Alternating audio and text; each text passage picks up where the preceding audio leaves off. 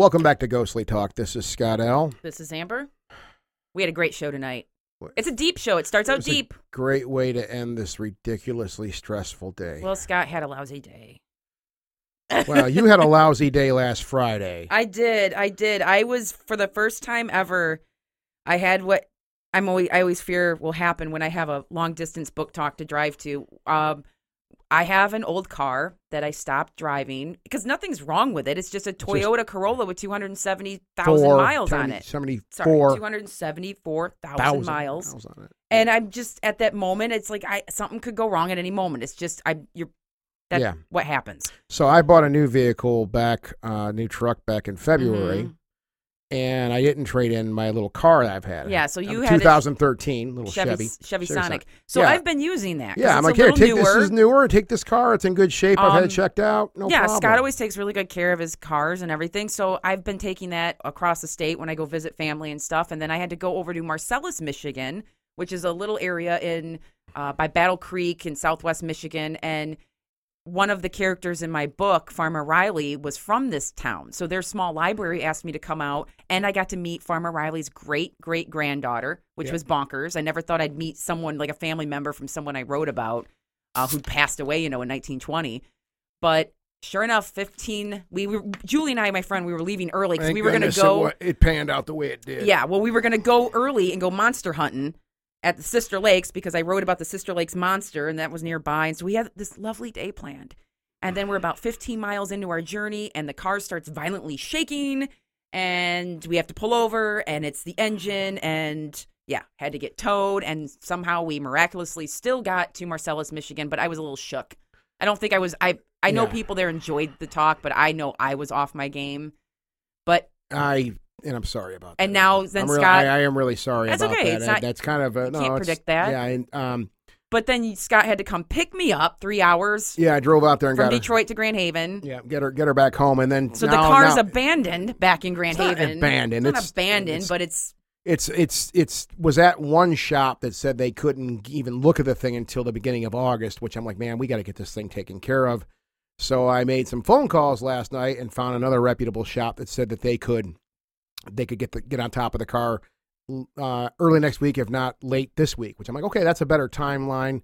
Um, if the thing was closer, it'd be a different story. It's the, the thing's 200 miles away from us, so I made arrangements. I actually called a tow company. They're like, yeah, 70 bucks. I'm like, it's one mile. It literally, this thing is one mile where, where it's at and where it was at today and where it needed to go was exactly one mile. mhm. And I'm like, it's, it's a mile. Can you guys, you know, nope, 70 bucks. I'm like, ah, so I called a former insurance company that I used to do business with that I still have a auto club membership, roadside assistance, garbly gook thing with.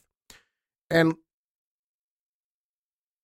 it took looking at six and a half hours for them to get a tow truck out after I actually drew up an entire timeline. My Facebook friends Oh will my will be able to see that, and I'm not going to announce it on the air who it was. Um, but I was so, and you know I'm you know I'm pissed off when I do something like that because I keep my mouth shut generally on social media. Uh, but I but I had an epiphany, and you know what? I got it in front of me. You guys will laugh about this. Um, in reflection on this, I literally could have drove the two drove to 200 miles from Grand Haven. I'm sorry, drove out to Grand Haven, 200 miles from here where we're at in Detroit. Um, parked my vehicle. I drove out there in the lot where the broken vehicle was. Put the broken vehicle in neutral.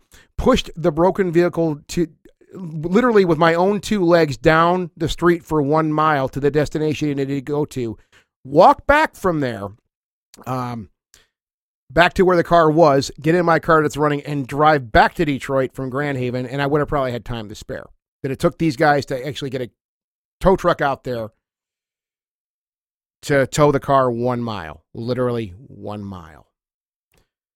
I don't do a lot of commentary on the show. you can tell he's angry.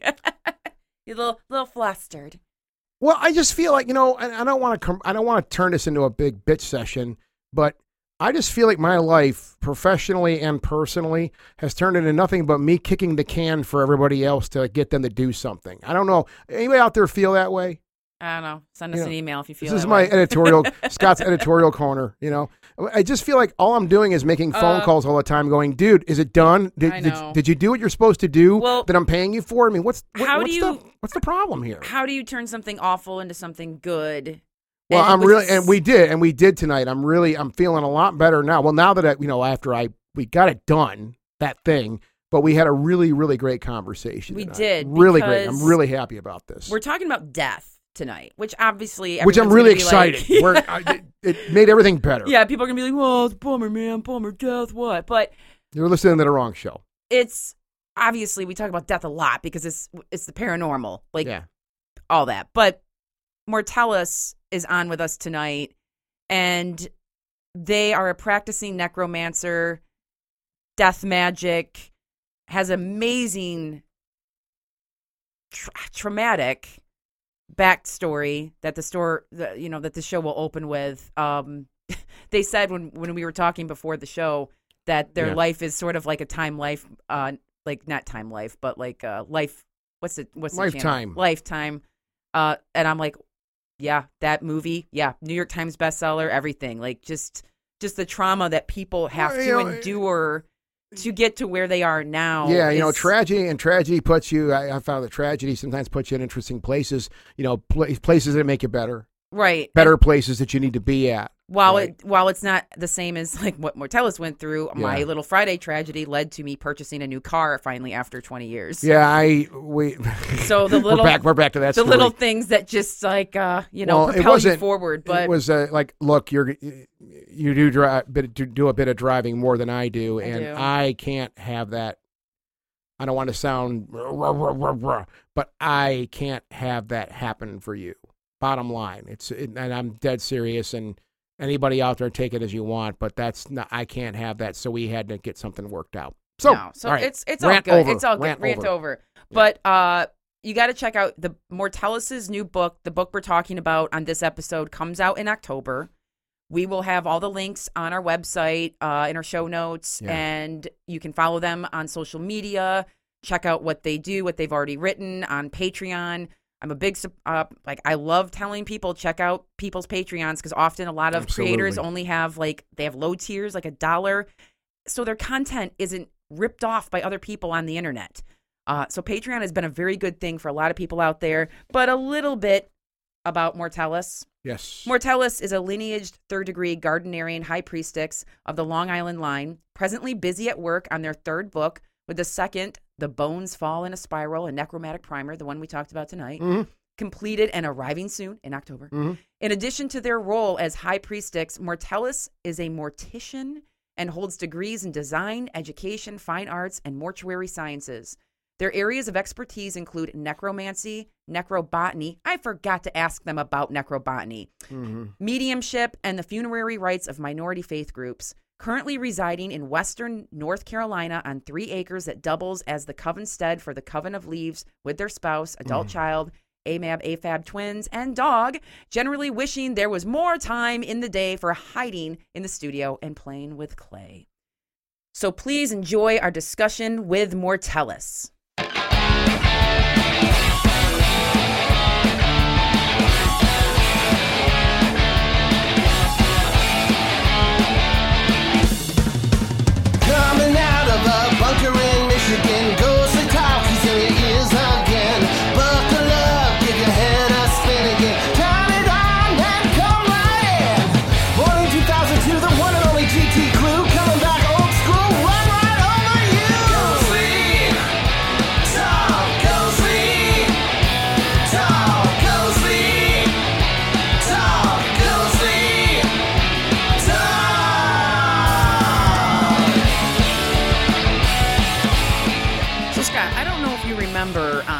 19th, 2019, episode 58, our guest was Kelly Christian. yeah.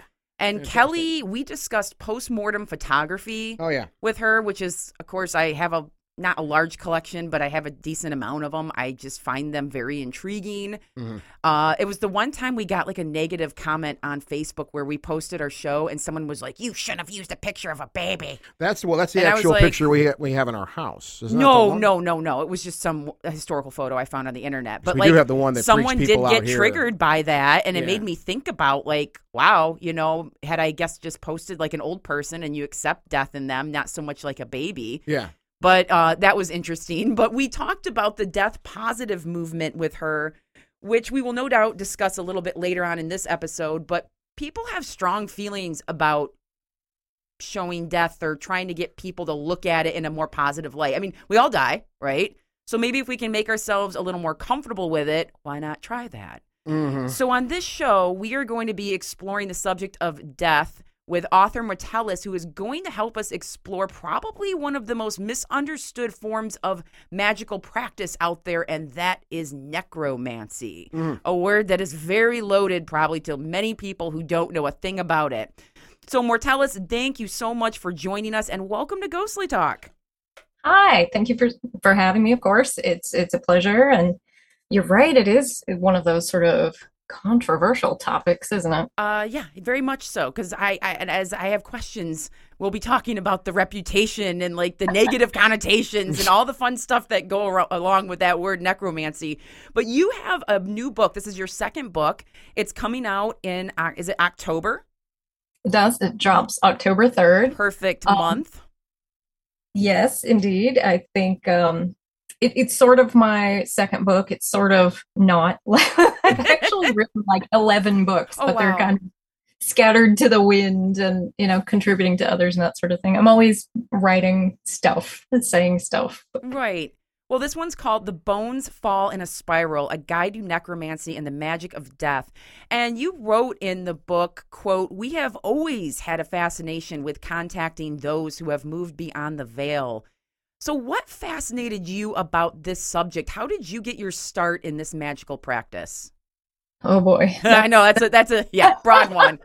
one of those stories, right? That's um yeah, and of course for your listeners, uh, it's you know content warning for days. But um, I always tell people I'm a recovering evangelical. I was never really an Oh. evangelical, but I grew up in it. okay. Um, my parents are are hardcore, like long skirts and head coverings, no wow. no radio, no stuff, you know, all that stuff. And Yeah. Yeah. um, part of the Quiverful movement, and I, you know, I, I grew up around all that madness in in a church that I won't name because people immediately sort of figure out what my family was, but they've been investigated by the FBI a bunch of times because Wow. they're like seriously occult, like super crazy stuff. And uh, so my childhood was like a 60 minute special. It was pretty terrible. Um, the worst thing you can do is light up a room if I've learned anything from from watching the news. Um, yeah, I I was five years old and I had been penetratively assaulted by a minister Oh, in our church. Oh God. Yeah, it's um it's- some days I can talk about it better than others. You Right. think you think by the time you're 41 years old you don't have nightmares about it anymore, but that's just not true, you know. No, You no. Not true. Every- every single day you think about it and I I do my best to talk about it as much as I can as vulnerably as I can because people need to remember this stuff happens you know and uh, the amount of uh, commentary I get from people that's like you you didn't understand your parents culture and that was just part of that culture Oh And it's just- wow. I just want to punch them all in the teeth every time, right? It's, it's terrible. But so here I was, five years old. We'll skip over all the horrible bits. And um, it's three days later. I've gotten no help from anybody. Um, most of the people I went to for help didn't believe me. And the two that did told me I should never tell anyone about it because, well, then nobody will ever want you because you're not a virgin anymore and all this stuff. Wow. So it's Sunday morning at this point, and I get called up to the front of the church, and the guy in question rededicates his life to God and says he's been called to, you know, a greater ministry. He's going to do missionary work and all this shit. And I get asked to the front, and I am made to apologize for tempting them and being an agent of the devil. Oh my god. And that super fucked me up. It just the most. I was the most fucked up a person has ever been. And confused and like, what, you know, how do you process that? Yeah. right? Who, who does that? Who who asks a five year old to do that? it's looking back on it, I have so much compassion for that kid that I was because I just, I don't know. It's it's a strange thing to hold in your memory. Yeah. Mm-hmm. And then I go sit in the pew, and the minister decides on that particular day to preach a sermon about suicide and how it's a sin. I told y'all content warning for days, but Yeah. uh, um, okay. they talked about how if you took your own life, you would go to hell because it was a sin and you'd never see your loved ones ever again and and all this stuff. And in exactly that moment, I guess whatever, you know, little guy standing up in my head with a pencil, you know, in hand just snapped it like I'm like, maybe, maybe the devil's a good guy. That was my thought. I remember thinking that and thinking that maybe hell was somewhere that the devil sort of hid you from all God's people because they're very scary. Yeah. And I didn't I didn't want to deal with that anymore. It sounded great never seeing my family again. So I went home that night and I ate a bottle of heart pills that I had been vigorously told were not candy and I should never touch. Mm. And I went to a hallway because it seemed like a place where you went places. And I was trying my best to be really purposeful.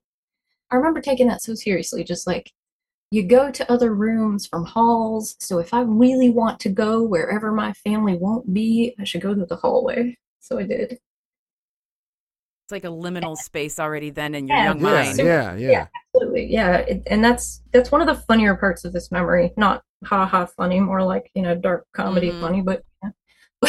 Yeah. So I go to the hall and I remember laying down on the floor and I remember feeling like the floor got soft, like it sort of turned into a marshmallow, like I was sort of melting through it, I think. Now, what I can tell you in the meantime is that I went into a coma. My parents found me the next morning, took me to the hospital, and I laid in a coma for four days. And at the end of that four days, they attempted to resuscitate me because I flatlined. They made that attempt for 20 minutes and failed, called time of death. I laid on a table for eight minutes and spontaneously revived. Wow. They call that the Lazarus phenomenon when you spontaneously revive after cold death. Really. Do you To me, Oh, go ahead. Go ahead. to me in the interim, it felt like a thousand years. It was not 28 minutes. I have entire memories of being dead. When I laid on that floor and felt like I was falling through it, it, felt like I was floating down through, I don't know, almost like water, but I could breathe it, you know? Mhm. There was no tunnel, there was no light like people talk about. There was a light, it was the night light in the hallway, and I could see it getting further and further away from me and I landed on what felt like furs. And it was pitch dark, like the kind of dark you cut with a knife, eat it like a piece of cake. And I laid there and I slept and I laid there and I slept some more until nothing hurt and I wasn't afraid of anything anymore. And I just had this overwhelming sense that I couldn't stay there. And I got up and just started walking a direction in the dark. And I remember taking that first step. I've talked about this before, and anybody that's listened to me will remember the story. But when I stepped off of whatever that furry something was, and my foot hit the floor, it felt like putting your bare foot on a concrete basement floor. And if you've ever done that, you know exactly what that feeling is. yeah. Like, Every Like- single day. Yep. hmm yeah, it's just this particular kind of sharp, cold, stony feeling, but it's not unpleasant, right? It's it's just particular. And I remember feeling like I was in a cave or a tomb or a or a basement or something like that, and and I liked it. And the air had that sort of damp, crisp scent, like after the rain, you know. And it, it was just a good feeling of a place, even though I couldn't see a thing. And I just walked and walked and walked forever and ever and lifetimes and years and decades. And after a while, I could see all these lights in the darkness. Some were big and some were small, and some looked like campfires to me, and some looked like candles, and some looked like blowtorches, and it's just like all kind of different lights. And one kind of spoke to me, and I walked in the direction of it until I finally got there, and it was a person. And I remember, I remember that she had sort of long dark hair and green eyes, and she was wearing a green wool dress, and it, it looked fancy to me, but also worn, like you'd worn it every day for a year, you know. She was barefoot. That stuck out to me. Hmm. She kneeled down on the ground and looked me dead square in the eye, which no adult person I'd known in my life up to that point had done. She held me by the shoulders and just looked at me for a moment and gave me a big hug. And still, sometimes when I'm having a tough time, I can just sort of remember that hug, what it felt like. And she said some things to me, some of which were personal, and I'd never tell anybody. But one of the things she told me was what my life's work was would be, and that I couldn't stay there, that I had to go back, that I had things to do. And she told me that life would still be hard, and I might still get hurt sometimes, and that things would never be all of what I wanted them to be, but that I shouldn't be afraid anymore. That that was what was most important because even though those things might happen, they couldn't hurt me anymore. That they couldn't touch me in the same way, and that even though I might have to go back to those people in that home, that they weren't my family, that I was her daughter now, and that the person that I was died there on that floor and would stay there with her forever. But that I had to go back and be something different. And I did. I woke up in that hospital bed to a bald doctor with their belt out, threatening to spank me if I ever ate medication again. Nobody bothered to to wonder why I was there in the first place. Nobody wow. Noticed how hurt I'd been or cared. And I went home, and my father beat the shit out of me for wasting medicine and wasting money and wasting their time. Wow. Like they thought you were just dumb and eating candy or something, you know?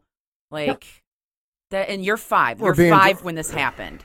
yes, Oh my god, that's that's you'd be insane. you'd be you'd be amazed about the statistics about small children attempting suicide. It, Wow. it does. That is um, ugh. as I get older, I find myself, um, and I say this to Amber a lot, and I say this to my friends. I've noticed that I've softened up a lot over the last, especially the last five years.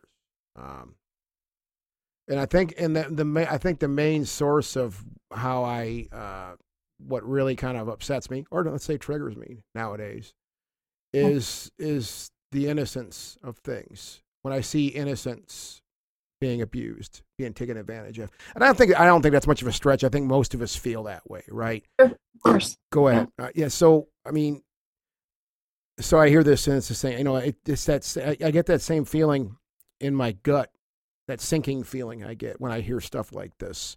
When I hear, I mean, and at five years old, um, and I'm not, I know I'm not saying anything, and this is all very obvious. I think Sure. five years old, no child should have to be going through that kind of turmoil in their mind. Five years old, you don't even understand half that turmoil in your mind. Now, clearly, you did, right? Well, Um, you- you're right about that. yeah. Um, but that's even more of a tragedy, in my opinion, because at five years old, you had to understand something with that kind of gravity on it, which people in their 40s sometimes can't handle stuff like that. Yeah. Um, and it's that same sinking feeling I get when I, you know, when I see that innocence, whether it's whether it's people or animals or whatever it is. Um, I just don't understand how pe- I can't wrap myself around how humans can be monsters like that. yeah, Like the the lack of compassion. Um, it just it I, I don't get it. I don't get it. And maybe that's why I'm not a shitty person. But it's like I just I cannot understand that. So so you you come you come back. You're back to earth. How did you? You're you're only five years old, so you have a lot of time to sit with your family and their beliefs. And so when how did you then when did you discover like Wicca, paganism and and realize like this is this is what I need because I think a lot of us have that story.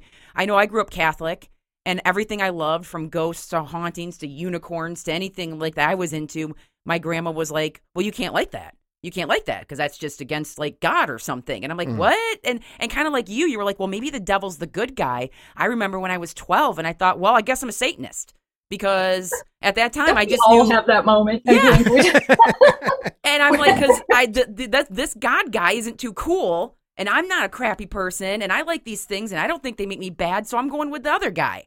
And so for a while there, that's kind of how I was already trying to, you know, navigate my way through different forms of spiritual spirituality and kind of escaping that grasp that Catholicism had um, over things I liked and, and how I wanted to live my life.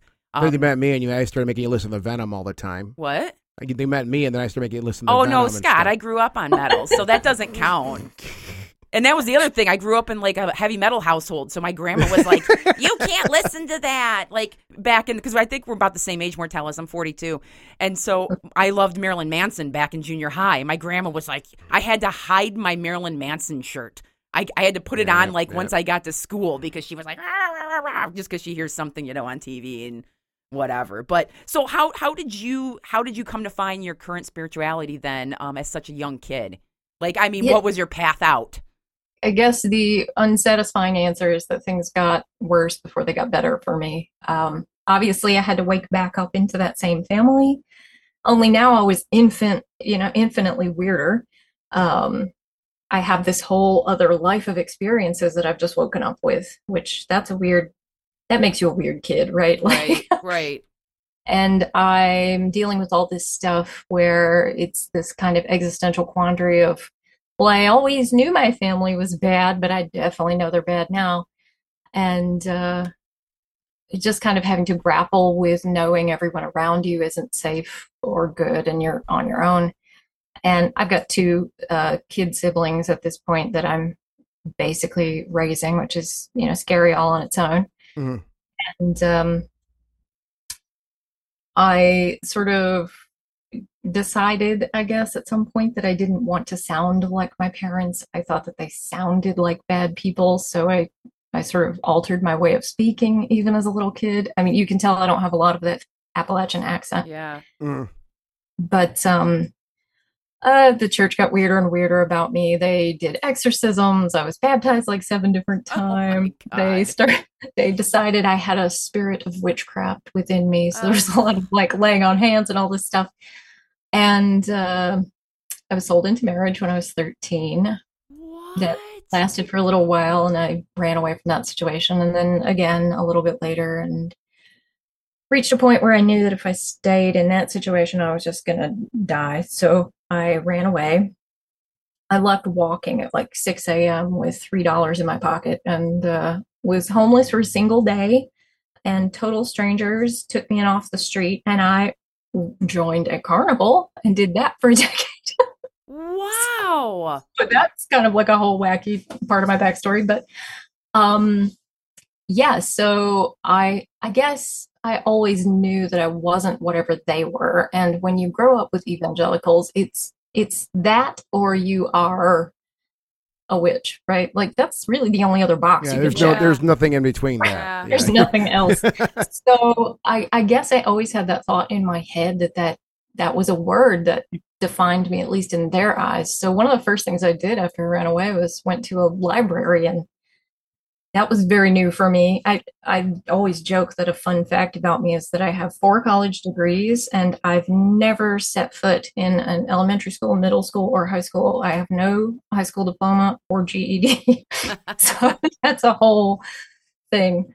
Um, taught myself how to read. So I'm in this library and I want to find books about, you know, magic and witches and whatever that is. And I found those like time life. Yes. mis- yes. like, you know, those little thin Yep. black. Yep. I have a whole collection of them. Yes. And the witchcraft one was one that they had at the local library. And I've been looking for a copy of that particular one forever and I've yet to find it. But um it was reference only. You couldn't check it out. I had to like stand there awkwardly with the librarian and look at it. And I was like, yes, this is the thing. That is what I'm doing.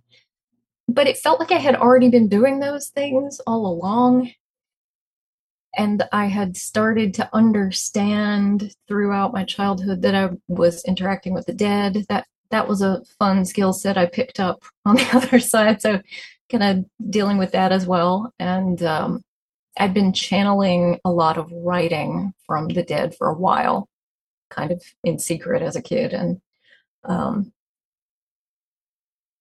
so, of course, I, I had to survive. So I worked crappy part time jobs and, you know, worked with the carnival and traveled doing that for a long time. And um, finally get into school, all that stuff is, you know, a big part of my story. But very, very early on at 18 or so, I started volunteering for hospice because I that that was my one avenue into death work at Yeah. that particular wacky juncture in my life. And I knew that I needed to be doing death work. That's what I'd been told. And I found that it was a lot of good work um, for individuals on palliative care to, you know, hear what it was like for me to die. And I I spent a lot of time doing night's watch or 11th hour care, if you're familiar. Um, Mhm. For your listeners, that's they call in volunteers to sit overnight with individuals who don't have family to sit with them, uh, so that if they pass in the night, they won't be alone. Oh, okay. So I would do night's watch quite a lot. Um, and tell them that story and talk to them. And that is still a big part of my life. I still volunteer for hospice to this day, but um, I guess it's not a it's not a satisfying story. Like I said, it's, it's just kind of this. It's fascinating. I wouldn't. That's not satisfying. That you have, like you said, your life is a time life movie or something. That, I mean, that's it, it is. I'm like already seeing like this could be like this is a New York Times bestseller. like this is. It- it- I no. mean, this is fascinating. Everything you've say- been through. I will say to you, Scott, you you were talking about that sort of uh, hurt by seeing you know innocence taken advantage of like that. That was also something that's always been a big cause for me. So uh, one of the first things I did on top of volunteering for hospice was do ad litem training and to on into today i volunteer as a guardian ad litem for the court and i always take the maximum amount of cases that i can so that i can stand there and be an advocate for those children who don't have people to speak up for them That's fantastic. Yeah. And you know, it's I've thought about this a lot, you know, and this is actually I'm glad we're talking because this may be that inspiration I need. Um, you know, I've thought about doing more. I, you know, I, I and I think this all started, and it's it's it's Amber's fault Oh. because no, we started getting cats in the house. When we Oh. started getting cats. That's when everything. It's all I do is sit and doom scroll cat videos now every night before I go to bed. And and I highly recommend doing uh, CASA or guardian ad litem work. Uh, Yeah. It's called something different depending on what state or county you're in, but Mhm. um, it's tough work, but they need people so badly. And so many kids, their cases just sit there for years and years because they don't have an ad litem to represent them.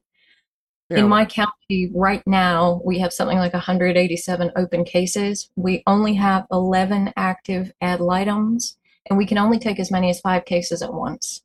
So you can sort of see how that goes. It's completely volunteer basis, Mm. and it's horrible, difficult work. So getting people to do it is, is just so tough. How do you, you know, on that subject, and I don't want to take us too far off the path here, but because this is one of the things I know, and I mentioned this, yeah, going on what I mentioned uh, a few minutes ago about this this exposure to seeing innocence be abused like this, right?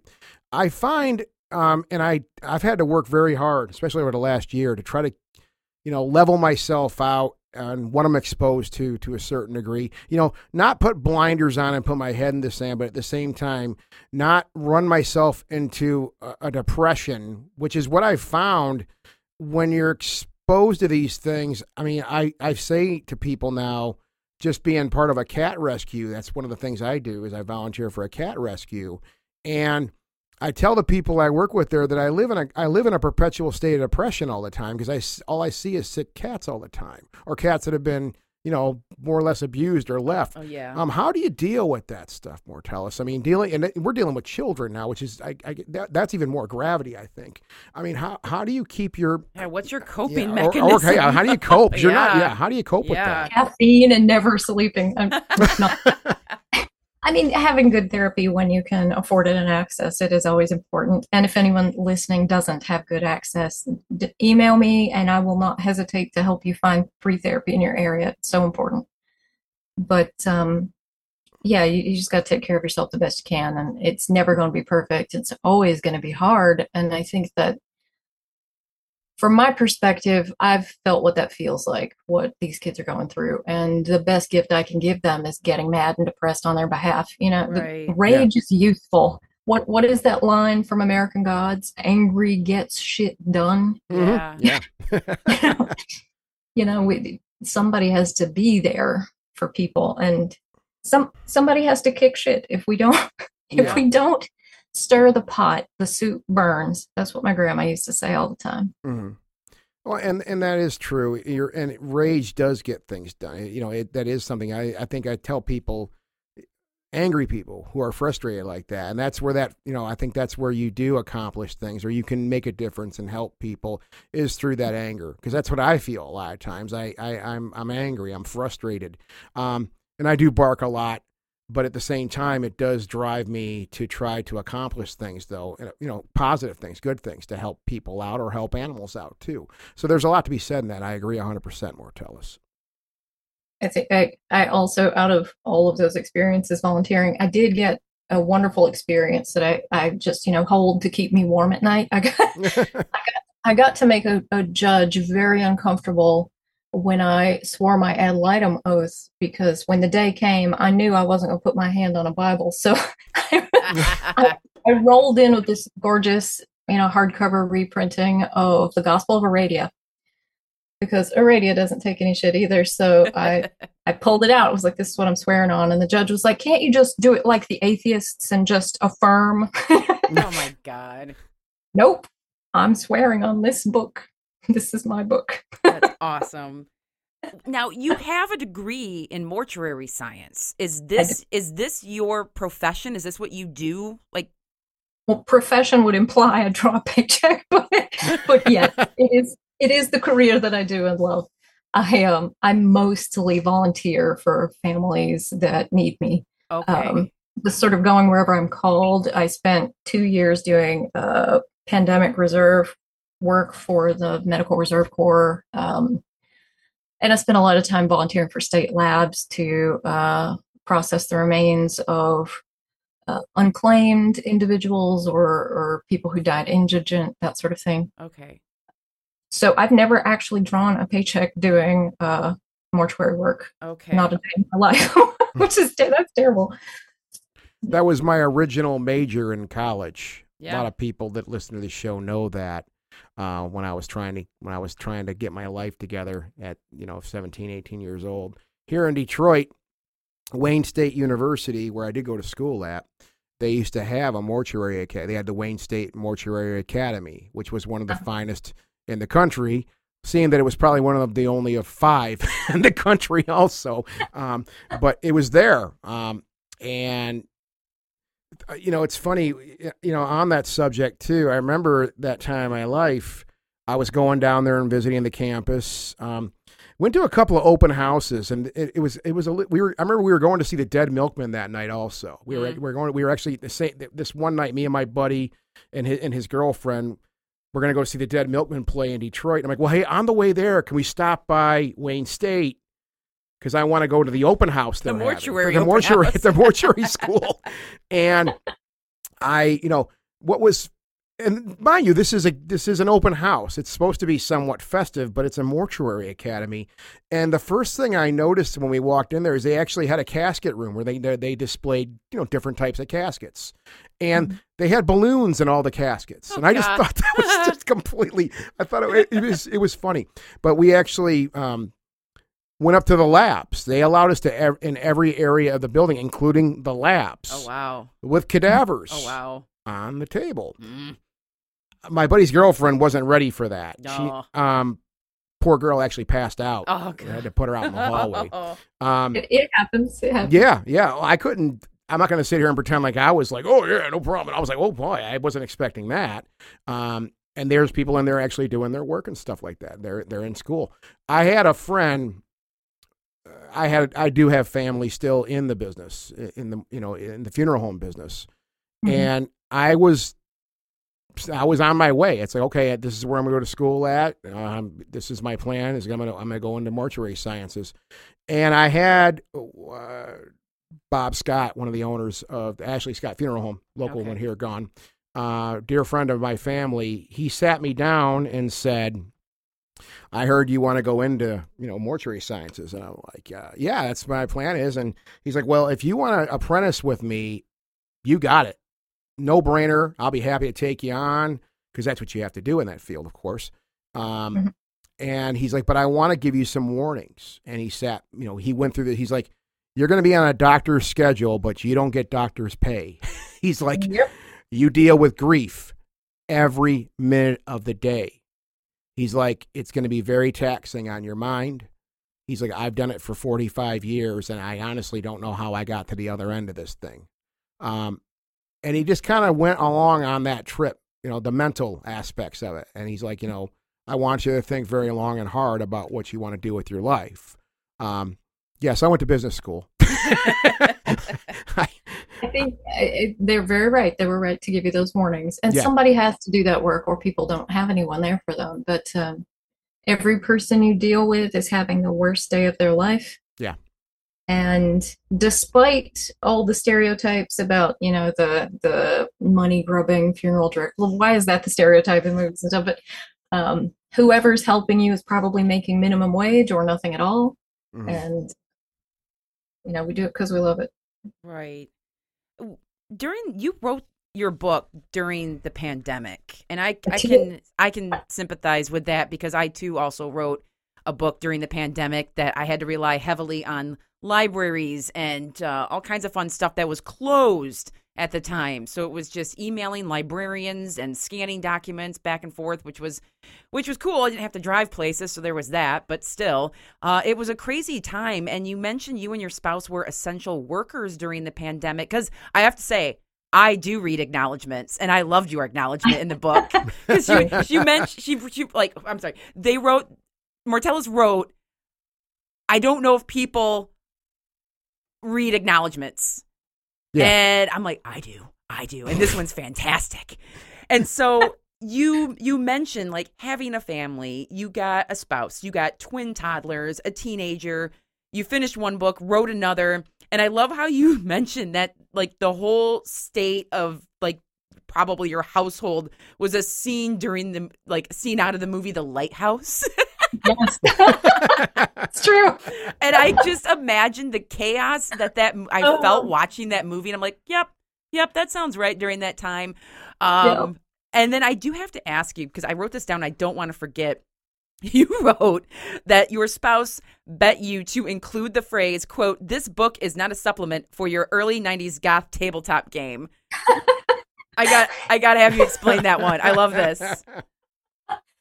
Oh, there are a lot of books about necromancy out there that are, shall we gently say, not good. Right.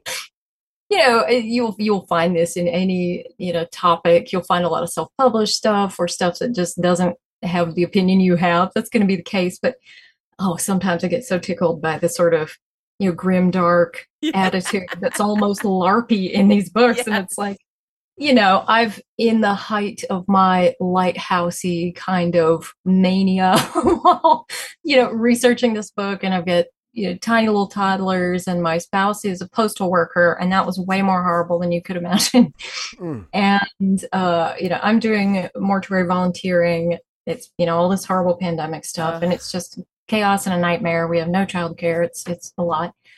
So I did a lot of ranting at different times about how, so why do these all sound like a LARP or like the authors playing Dungeons and Dragons? What is happening? and uh, that just became a catchphrase. And, and my my spouse sort of jokingly bet me that I wouldn't say it in the book, and they they promised me bonus points for working in the phrase grimdark. So I put that my acknowledgement. There, I did it. I It's loved it. I was, I was, I, that made me chuckle right away. So to get back to this whole uh, necromancy, can can you give us a basic definition so listeners know what we're talking about if they're unfamiliar? Absolutely. I'm happy to do that. And I will be the biggest jackass about it that you ever heard. I think that there's a lot of things out there that we've let people take from us. You know, especially if you are a person assigned female at birth, you know what it's like to be called words that someone has made the meaning of over time. Oh, sure. Um, and taking those words back sometimes is empowering. You can say things like, I'm I'm a boss bitch, Yep. or yeah, I'm slutting it up. Yep. Sure. Yeah, you can say this stuff. Necromancy is a word that got taken from us. Around about the 1500s, it's a great sort of place to start a story about necromancy. We have sort of this rise of Catholicism, and we're still dealing with a lot of like post Neoplatonism kind of nonsense. Yeah. I still blame Plato for Twilight. Ask me about that later. I'll tell you how. um, we we sort of have the Catholic Church doing a lot of stuff that people practicing what we would call pagan practices didn't like very much. And believe me when I say I'm using pagan very loosely. Pagan is a pejorative term that Christians used to mean simply someone who isn't Christian. So a pagan can be a whole lot of things. So people had opinions about the way they interacted with the dead. You know, they've got icons and you know, we've got bedazzled bones and all kinds of nonsense. And they really re- needed to rewrite the story on what that looked like. So you see this sort of rise in Catholic popes writing a lot of grimoires. Some of the most famous necromantic grimoire were written by popes. Um, and they just spin this fantastical tale of what pagan people might be doing. And uh, in a lot of instances, you can argue this is anti pagan propaganda, where one of them has this absolutely nonsense uh, ritual laid out. And I love it because it's completely insane. And I just would love to do it one day. But you have to, you have to, you have to dig up a grave and you have to take the person's femurs and you, you walk backwards all the way into a Catholic church on Christmas Eve during Mass, and you have to just throw them in and leave, which is the funniest sight I can possibly imagine. You just lob them in the door, and then you have to walk backwards for like 5,200 something steps back to the grave you started. So I hope you had your measuring tape and worked that out. But, and then you, then you lay down, and then the deceased person comes and they talk to you. And that sounds like a lot of work that I'm not going to do ever. But yeah. oh, it's nonsense, right? Total nonsense. so that's kind of the picture for a while of what people believe necromancy is all this sort of propaganda which included the idea that if you were talking to the dead you were actually talking to demons pretending to be your loved ones right we had to make pagan people seem foolish as well so fast forward to like the 17 and 1800s where you see figures like kelly and uh, john dee Eliphas Levi all these kind of characters most of whom themselves were Catholics. Eliphas Levi was a recovering Catholic priest himself, right? And they are also writing about the topic, but they're giving us this idea that, you know, there's the good kind of necromancy and the bad kind, right? And they only do the good kind with Oh. Jesus. I love I love this one book from that particular era because it makes this sort of empirically flat statement with no context before or after. It just says the soul of a necromancer is moist and turgid, and I think about that about a hundred times a day. Mo- those, those are two horrible words. Moist it's horrible. and It's a horrible thing. Oh, What is the texture of my soul in there? It's like a Oh. soggy sandwich or something. I just no. so so in that same time period of course we have mary shelley writing frankenstein and then this sort of early science fiction that leads into early video games and early d&d and all this stuff so necromancy you can kind of see the picture of how it came to be what we think of today we think of you know a character from diablo with big skull pauldrons Sure. and Mhm. you know, wrapped in green smoke and they're grasping the Necronomicon or whatever. But really, if you go back to ancient Greece, ancient Rome, whatever that means, heavy asterisks around ancient broad scope statements, right? Right. Necromancy was really just any work, magical or mundane, with the dead. You could be a mortician, you could be um, clergy, you could be someone who worked with families to help clear their home after someone died, um, any number of things. necromancy was really an all-purpose term. There is a quote from a book I love very much, um, Daniel Ogden's Greek and Roman Necromancy, where he states that necromancy was so prevalent throughout all cultures, just magic with the dead, work with the dead, throughout most of recorded history, vastly most of recorded history, that the question is not why did they practice it? The question is why don't we? We are the odd ones for not working with our dead. But here's my take on it. One, I'm all about reclaiming that word. Any any any anything you do with the dead is necromancy mediumship paranormal investigation um, eating a ham sandwich is an act of necrophagy which is consuming the flesh of the dead even if you dress it up like a ham sandwich it's still necrophagy Oh God, I'm in so much That- trouble. He eats so many ham What if- I'm in sandwiches. so much trouble. Oh no. putting gas in your car is necromancy we are using the remains of dinosaurs to Oh, power a gosh. vehicle yeah. um, Oh, wow. composting for your garden is necromancy yeah. Um, microwaving leftovers from last night's dinner is necromancy. You are taking the remains, the physical remains of something that once had life, and you are reanimating it in a magic fucking box that we could not have possibly imagined a hundred years ago. that is true. purpose? You for you to derive a life from it is extending your life. So many things we do every day are necromancy, and the very fact that we have to couch that word in some kind of shuddering, sort of cringing shyness as though it is something ugly and broken, I think that is the problem. We should get back to working with our dead and we should not be afraid to use words that define it.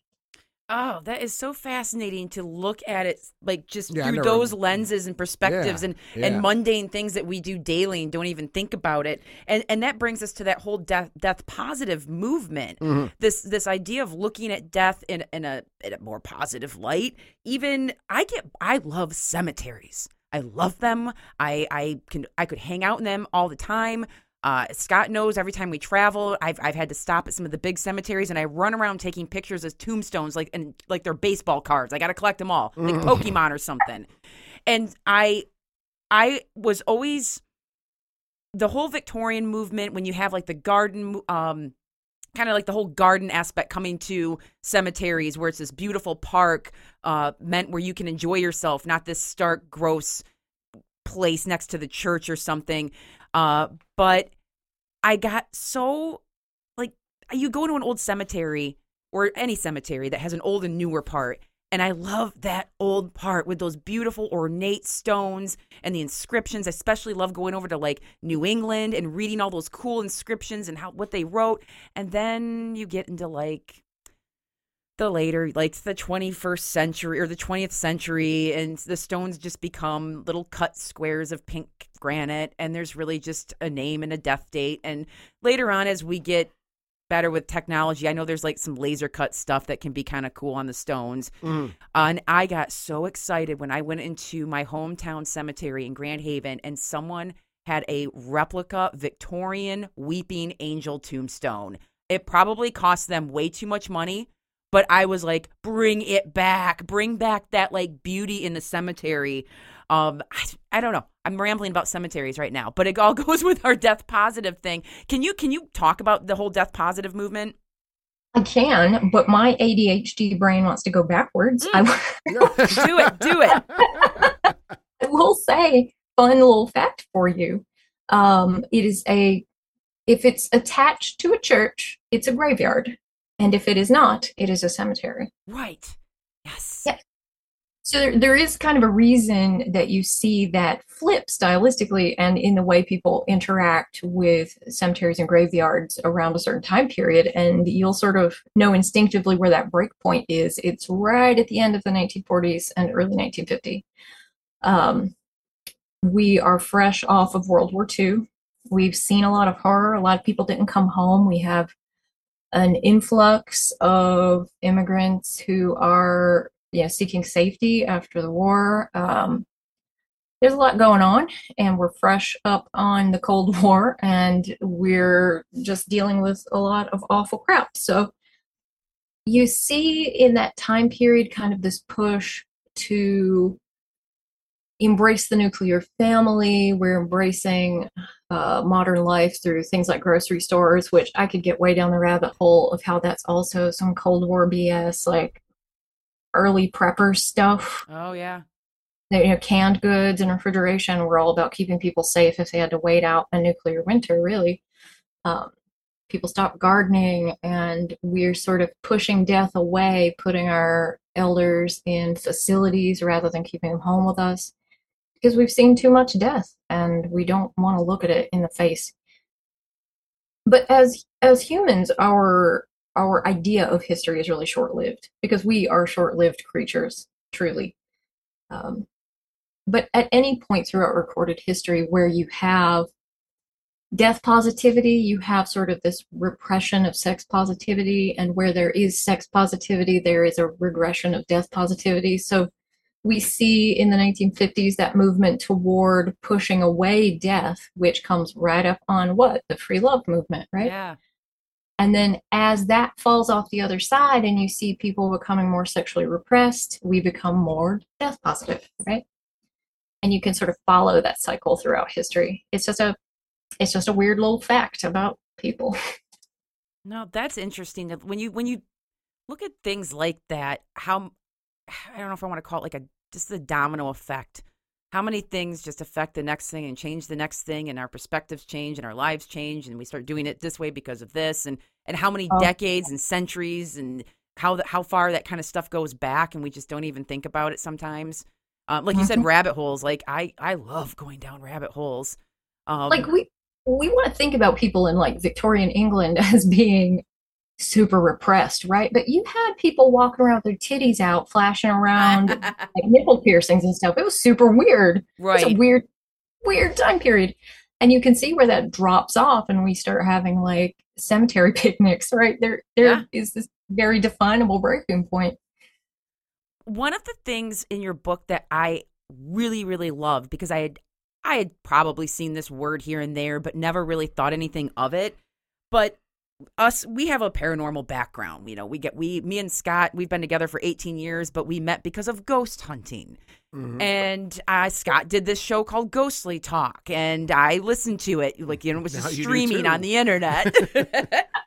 and so, I over time though, I kind of had to come, like I, I was like, I don't like the term ghost. Like I felt like it implied I don't one like the term. thing. I don't like the term ghost Not hunting. useful. I don't well, like it's not. It's not. It, it You're not implies hunting like anything. well, no, but just ghost in general, like, oh, it's just the soul of a dead person. And then I feel sometimes too, it's it's not. I, I mean, a little bit maybe wrapped into one particular faith, um, and doesn't isn't really inclusive. But then you used the term. I hope I'm saying this right. Eidolon, Eidolon. Eidolon, Eidolon. Eidolon. And anyone that reads much of anything I ever say knows I'm a big nerd for like D and D and video games and stuff, and they're going to be like, "You got that from Final Fantasy, didn't you?" Oh, maybe okay, Dungeons and okay. Dragons. But, but yes, it's still a word that means other stuff. Yeah. And I'm geeked you just said Final Fantasy because I think that's where I recognize it from. Because I love Final Fantasy. yeah, that yeah. might be where I remember seeing it. But you use it in place of the term ghost. Can you explain why? Because I love this. So, go- ghost doesn't mean anything, not in a real sense. It does, we think of it as meaning a deceased human being, right? But that excludes lots of types of phenomena.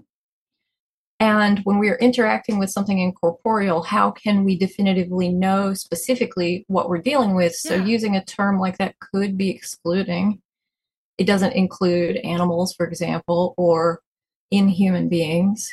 Um, and it does not include things like poltergeists, who many uh, theorize are living people. So I prefer Eidolon because it means the incorporeal manifestation of a being living or dead. I, I am specifically defining it as something human or animal.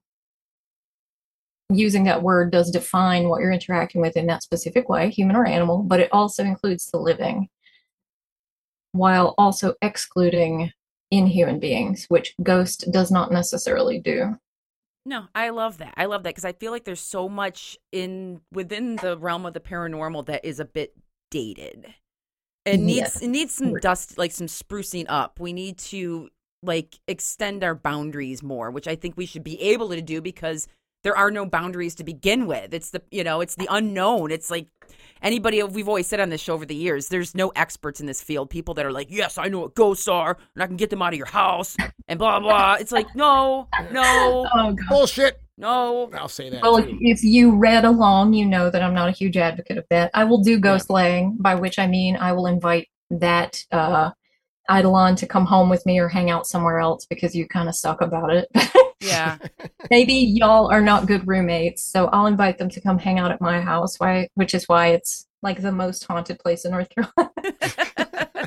but, um, but really, I think people should rethink things like banishing and exorcism and all that stuff because who says you have more right to be there than them? Right. Right. Something They've that's been Been there for longer than you. Yeah. yeah, been there for two let's say let's just give it a number like some some spirit entity has been there for 200 years and then you move in the house and like you're like, "No, no, get out of here." Maybe they, maybe they built the house, right? right. Who says? and I love Yeah. I, Well, that, that really that could take us into a very long discussion about property rights, I guess. I guess. yeah, right. How far I do they really too, go though, back? Yeah. We need to stop playing the it game with the dead, right? When people say, "Well, it it manifested" or "it," you know, spoke to me. These are people. They're people. Let me reiterate: they are people. Right. we have got to stop dehumanizing the dead. Just because they're dead doesn't mean they are not human. Well, and, They- and we've we've had that experience in, in going to like group ghost hunts. Like in your book, I think you mentioned uh, was it I don't know if it was Eastern State Penitentiary, but there was these these big group hunts that people go to and pay money to be part of and have an experience.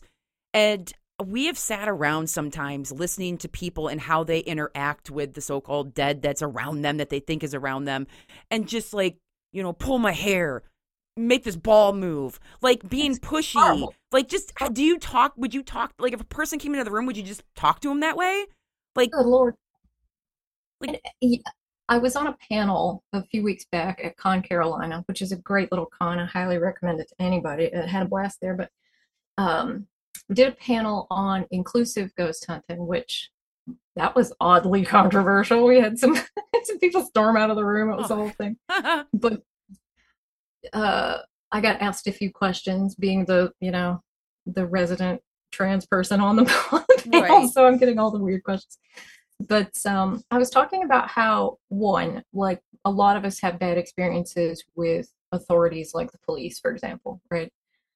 Uh, two, if we believe that some manifestations don't understand that they are dead, we'll just hold that fact off to the side and see. Uh, let's sort of think about trauma, for example. If we take all those things and put it together, we storm into a space that an entity feels is theirs and they have just as much right to it. And then we act like the police. We start interrogating them. What's your name? What's your gender? Whatever. It's like, do you want my ID? Am I being arrested? What, Yeah. what am I being charged with?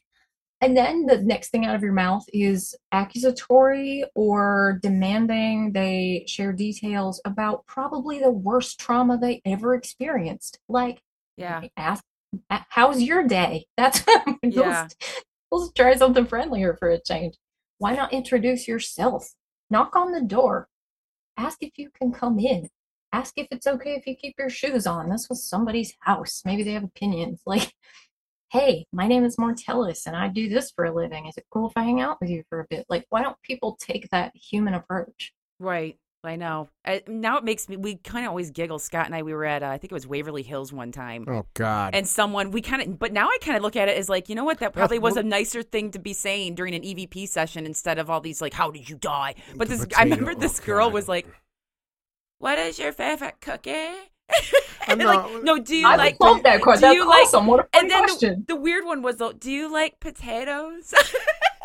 and that's And- like, you know what? Mine, you more tell us. I think it may have been how it was delivered too. Well, there was there was there was some- that was kind of funny, but and now I'm thinking I love food. I love snacks. Yeah. So if I Who doesn't? was hanging out and someone just Yeah. wanted to talk to me about snacks, I'd be like, "This is cool." Well, one of the ones, Mike Mike McDowell, if you remember Mike McDowell, Amber. Uh, um, yeah, Indiana Ghost Indiana Trackers. Ghost, uh, Ghost, yeah, tra- real nice guy. Still talk to him. Um, he said this years ago. We were we were in a we were in this building doing stuff, and his line was always, "Where'd you hide the money?" He's like, "Was a lot of these people they hid money back in those days?" I They- they guess hit- depending on the era, maybe. And I thought that was a really good question. to Depression people. Well, there's four jars in the backyard. Well, yeah. Well, then you might find something too. That's kind of cool, also. Um, but I, I always thought that was a really good question to ask. Well, we could talk all night about this. I this this subject is fascinating beyond all. It's endless. It is. Uh, you have to. Everybody listening has to go pick up. Mortellus already has one book out there. This book is on its way, and I do want to end with another quote from uh, that lovely acknowledgement that I read, and everyone else too when they it. get the I book. But I really want to end on this because I thought this was so lovely what you wrote. Quote, amongst the pages of any book, there will always be ghosts haunting the bylines. To those dead who have lent me their energy, their words, I offer not only my thanks, but a place on my altar. All authors, one day, will be ghosts among the pages. When the time comes that I too have joined those ranks, know that if I'm needed, I will come when you call. I love That is- that. That's pretty. I loved it. So, Yep. everyone, check out Mortellus. Where can they find everything about you? Oh, if you search a crow in the dead, basically anywhere, you'll find me. I do have a link tree. If you do the link tree thing, just do backslash a crow and the dead, and you'll find me. And you have a Patreon, and I always encourage encourage people to join those because, like you mentioned, like people ripping off your content because it's out there for free. And if you can protect it, and people that love what you do can throw a buck at you every month, like, hey, awesome. Yeah. So check out the Patreon. Uh, we're I- going to have links up on our site for everything too, so you have easy access to everything we're talking about tonight. I Uh, always I always tell folks my my lowest tier there is a dollar, and if you have a financial barrier that prevents you from that, reach out to me, and I will make sure that you are reimbursed that dollar every month. awesome. Oh wow. So I hope everyone that listened to this maybe is looking at death a little different after this. Uh, maybe maybe not so negative. Maybe you're gonna go check out this book and look at things. Yeah, you're not gonna sure. look at your microwave the same. I'm not. oh my goodness. Would it, would it be all right if I left your listeners with a, a quote from the epilogue? yes. We'd love it. All right, I'll read you out then. At night, my gaze often drifts to the twinkling memory of long dead stars as they glitter above me. Those stars that humanity wishes upon, hangs its hopes and dreams upon, that brings joy to our darknesses. I gaze outward at this memory written in light as it tells me a story of a past that I have never been a part of. There is beauty in death. The stars are ghosts. The night sky, a cemetery of light. It is with this in mind that I encourage you to have no fear of death. For death is patient, it is kind, it is inevitable. Death has no need to fight against you, and more often than not will fight for you, knowing it will gather you home eventually. And death loves and treasures those who rail against it most of all the healers and defenders and survivalists and necromancers and mad scientists and immortal gods. They pour everything they are into fighting it, denying it, and death adores every desperate scrap of strength and will and brilliance and raw determination that's been poured out against it. And when your strength is done and all your will and brilliance run out, death gathers you close beneath a warm, dark cloak and whispers, You were magnificent. Well done. Death does not seek to hasten an inevitable end, and chastises those who seek to hasten it for others in death's stead those who would slowly and patiently plot and sow and siphon away from others. Because who are they to hasten death's domain, and who are they to deny death its time and place? Who are they to cut short these vital glories that illuminate it so? Who are they to presume upon death's will, one that is so much larger and so much longer than theirs? Who are they to call and presume that death of all beings should obey? Death is not a hunter, but a gatherer. Death is always and eternal and loves you and can afford to wait. Death will fight for you and defend you and will place its hand upon those who would speed you to its embrace. Death has no need to rush, only to greet you when you call. Death is kind and patient, and before all and above all, inevitable. Ghostly Talk! Version 3.0.